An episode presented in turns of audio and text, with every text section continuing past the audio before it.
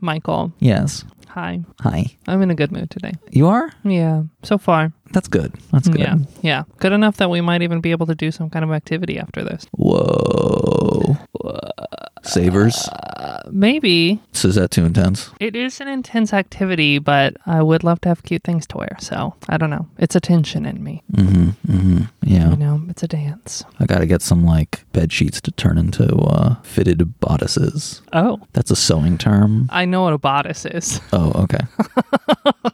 I'm not a peasant. Sorry, it was a weird flex. I apologize. Yeah, it's okay. But apology accepted and necessary. I mean, if we go to Savers, I probably want to get my hand me downs together, which means you need to go through the hand me downs. Maybe I should just do that all another time. Maybe that can be our activity. We just go through your clothes, and that's like a nice little easy not going out activity. Yeah. What do you think? Are you excited about the idea of like actually? I'm excited about the idea of getting out of the house. Oh, well, we can also do that, sort your stuff, and then do something like go to a pretty place and sit or walk. Yeah. I'd like to take a walk today. It's- It seems like really nice weather. It's been crispy. Yeah. I love crisp. Yeah. Crisper. Yeah, that too. Uh, Michael, hi, how are you? I'm, you know, I'm good. I'm happy. I'm fine. I went to the gender doc, and uh, the resident uh, resident saw me before the doc saw me. Uh huh. And the resident, I don't know what was up with the resident. They were some kind of queer. They were some kind of who knows. They were definitely assigned queer at birth, or they should have been. A quab. Mm-hmm. they were aquab. Super cute. Recommended the pod to them. They were very excited. They were Jewish. This was an informed consent place, so everyone was, was pretty chill. At least the people that I interacted with. And then the doc was very, um, you know, kind of like jacked on cocaine. Right. She's my doctor as well. And I can confirm she is very energetic. Yeah, she's like an enthusiastic power dyke, I would say, Yeah, I think that's a very accurate description. which is kind of exactly what you want in a doctor. Eh, Well, you know, It, dep- you know, it's it's okay. It works. she may listen to this episode, just so you know. Oh no! Well, if you listen to this episode, ba-da-da-doo, ba-ba-dee-ba-doo, you're my favorite doctor I've ever had. We're gonna not include your name. Oh yeah, if you listen to this episode, bleep. I'm just always gonna put in Mandy Potemkin. Oh my God! Don't put in Mandy Patinkin. Not everything is about Mandy Patinkin, Michael. I think everything might be. Fundamentally, So you know, I'm good. I'm good. I'm I'm chilling. I'm uh, got some job interviews lined up. Mm-hmm. Edited the bonus material for the patrons. oh yeah, which is that's exciting. That's very exciting. And we got so many texts and uh, voicemails to go through. I know the Talmud hotline is blowing up. It's blowing up. We love it. Thank you. We're gonna do eps with featuring you guys soon. We're just gonna get through some Halloween shenanigans first. We're going to do Halloween. Today we're doing Necromancer. And then next week we'll have Benya on to talk about Spookout. And then we're probably going to have a whole long run of listener episodes. And then after that, we're working up a really cool block of content. I don't want to Yeah. tell you what it's about yet, but it's going to turn you gay. We don't want to overpromise and underdeliver. Right. But yeah, i- I- it's going to be super gay, and you're going to love it. Hava, tell them what the Talmud hotline number is. If you want to call the Common Hotline and leave us a voicemail or text us, you can reach us at 401 484 1619. Right, right. We may not respond, but we Yeah. read every text. It's true. We probably won't respond immediately. In fact, we'll both talk to each other to try to figure out the perfect text and which emojis to use to send back to you. Oh my God, sounds like a lot of work. That's exactly what we do, though. Oh, I mean, it's not like we're dating them. Isn't it, though? Yeah, it is kind of like we're dating you. Hava, Yes. what's new? What's new with you?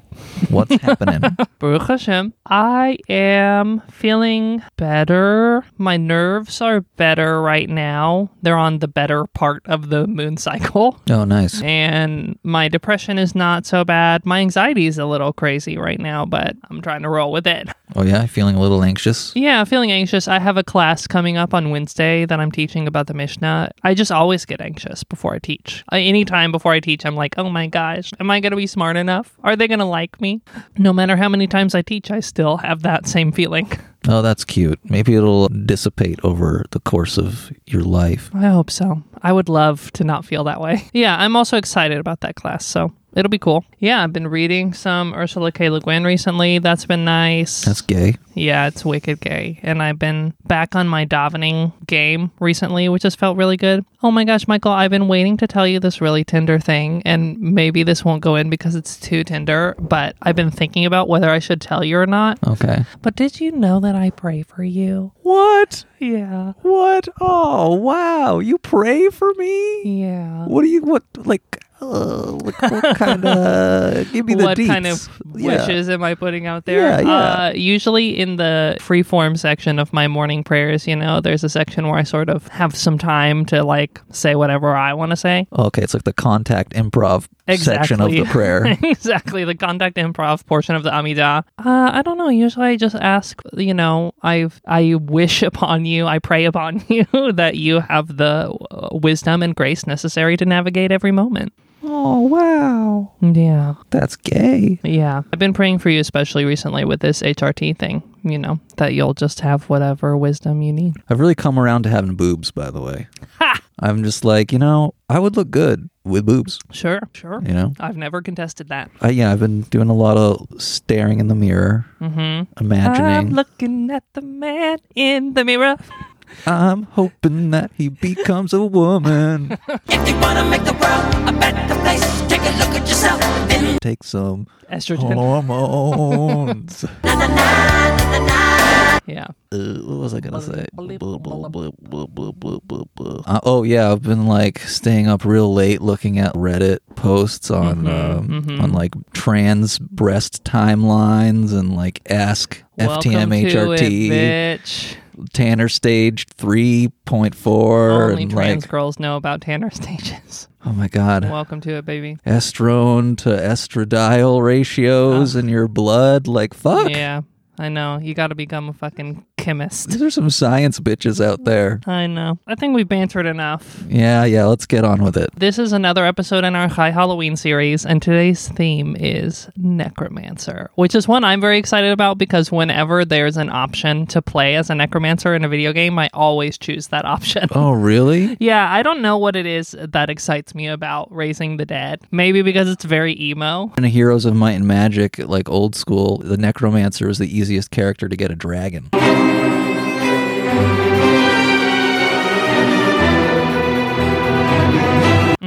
Definitely. Do you remember the that? bone dragon. Oh, love that bone dragon. Yeah. So that's cool. Like, I've always been pro Necromancer. Yeah. I mean, I think necromancers get a bad rap, you know? I think they're in the fantasy world, they're fulfilling a necessary niche. They're like the decomposers. it's like being a cobbler or a tailor. Your name literally says what you do. it makes Mm-hmm. right. it takes away a little bit of the The mystique. the mystique, right? Vampire. That like what? What's a fucking vampire? Are you a vamp? Yeah, exactly. Are you an umpire? Like we don't know. we just don't know. Well, now we're going to find out what the Talmud thinks a necromancer is. All right, great. Here's a little bit of text to get us started. Tenu Rabbanan, Baal Ov, Ze Hamedvar ben Habrikim u ben Haetzalei. The rabbis teach us. Baal Ov, which is a master of ancestral spirits. In the English translation that I have, this is translated as necromancer, which is what gave me the inspiration. But literally, the term Baal Ov means master of ancestral spirit. This is someone who causes spirits to speak from between their joints or from out of their armpit. Wait, who are they? who who's the they here? Wait, what what do you mean? Like the spirits are talking from their joints, or the Oh, I th- spirits are coming out of my joints? I think the spirits are coming out of the necromancer's joints.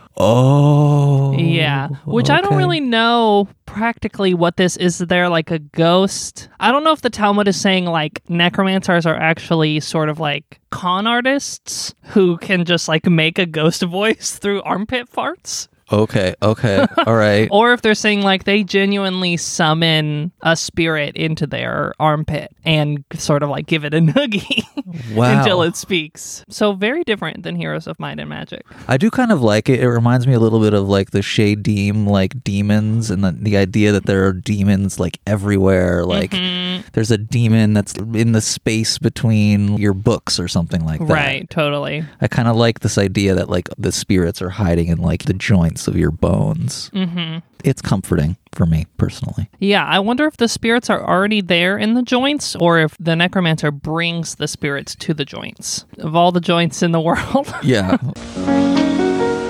Of all the gin joints in all the towns in all the world, she walks into mine.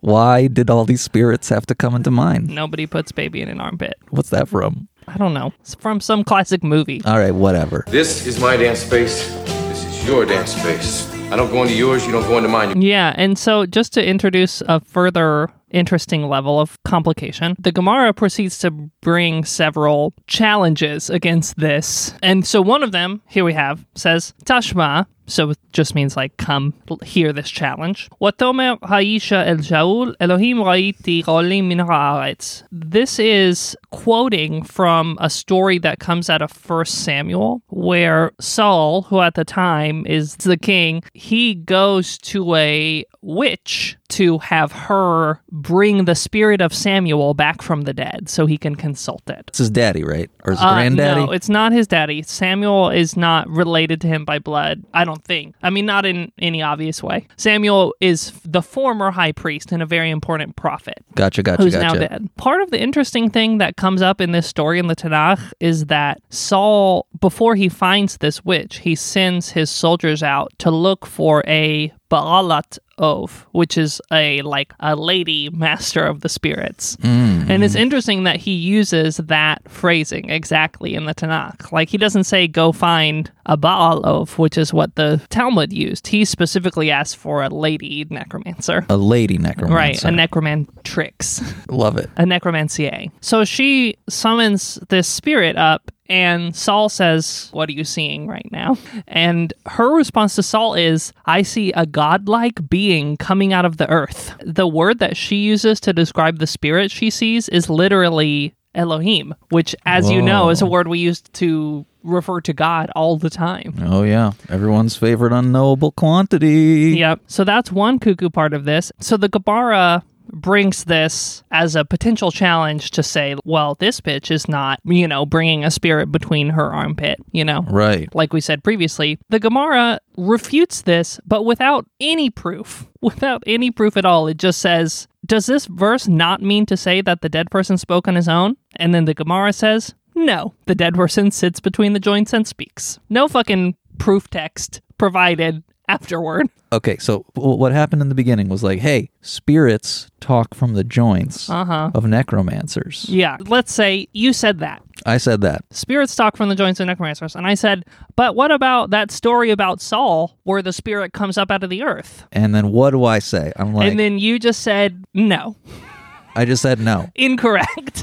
Wow. Okay. That's okay. Wow. yeah. I mean, far be it for me to question the logic of our sages of blessed memory, but So Elohim, I guess, can also refer to just your everyday generic spirit that you uh, summon. That's an interesting point. So, this is actually the way that the lady necromancer is describing what she sees. So, we don't necessarily have to take it Oh. as being of the same authoritative status as other statements in Is the Tanakh. necromancer Jewish? I assume that she is, but we don't know. Because I can imagine like some Jews seeking out some like esoteric necromancer, and that she's a pagan and she summons spirits, and it's like another demigod or whatever. Right, but the totally. Jews know best, of course. Of course, of course. No, that's just Bernie. You know, Yeah.